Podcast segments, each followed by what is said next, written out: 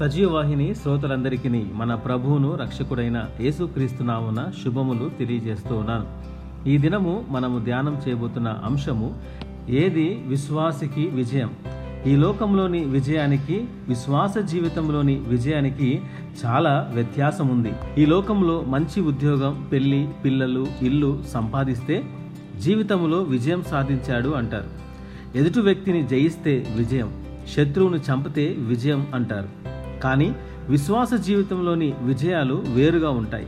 క్రీస్తు కొరకు అన్నీ విడిచిపెడితేనే నీవు విజయం సాధించినట్లే. నీవు శత్రువుని ప్రేమిస్తే విజయవంతుడవు. ఎదిరించగా తగ్గించుకుంటేనే మనం గెలిచినట్లు. చాలామంది ఇస్సాకు గెరారు ప్రాంతంలో నూరంతలు ఫలం పొందిన సందర్భాన్ని జ్ఞాపకం చేసి ఇస్సాకు వలె మనం కూడా విజయం సాధించాలని సాధిస్తావని దీవిస్తారు. కానీ ఇది విజయం కాదు. అసలు విజయం ముందుంది. ఆ ప్రాంత ప్రజలు ఇస్సాకు మీద అసూయపడి వెళ్ళగొట్టి తన తండ్రి త్రవ్వించిన బావులు తాను త్రవ్విన బావులను పూడ్చివేశారు. ఈ పరిస్థితిలో ఇస్సాకు వారిని ఎదిరించలేదు కానీ తగ్గించుకొని వెళ్ళిపోయాడు.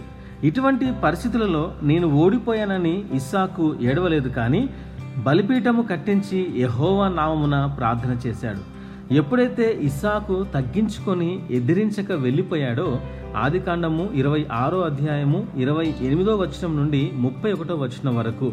వారు అనగా ఫిలిస్తీన్లు ఇస్సాకు దగ్గరకు వచ్చి నిశ్చయముగా ఎహోవా నీకు తోడైయునుట చూచితిమి. ఇంత మాత్రమే కాదు ఇంకా ఏమన్నారంటే ఇప్పుడు నీవు ఎహోవా ఆశీర్వాదము పొందిన వాడవనిరి ఎంత అద్భుతమైన విషయం.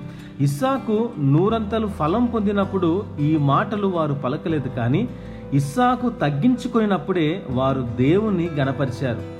ఇస్సాకు మీద అసూయపడి వెళ్ళగొట్టిన వారు ఆయన దగ్గరకు వచ్చినప్పుడు ఇస్సాకు వారికి విందు చేయగా వారు అన్నపానములు పుచ్చుకొనిరి అని రాయబడి ఉంది ఇస్సాకు వారిని సాగనంపగా వారు అతని యొద్ద నుండి సమాధానముగా వెళ్ళిరి అని వాక్యం సెలవిస్తుంది. ఇస్సాకు వారి మీద ప్రతీకారం తీర్చుకోలేదు లేదా వారిని వెళ్ళగొట్టలేదు కానీ వారికి భోజనం పెట్టాడు వారిని సమాధానంగా పంపించాడు.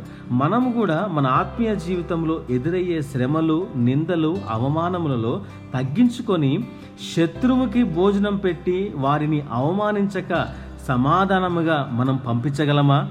అలా చేయగలిగితేనే మనము విజయం సాధించినట్టు.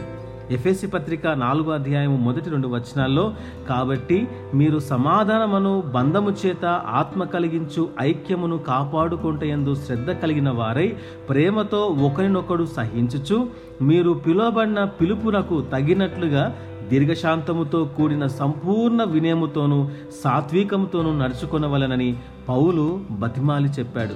ఇదే నిజమైన విజయం. ఇట్టి మాటలు దేవుడు దీవించునుగాక. ఆమెన్.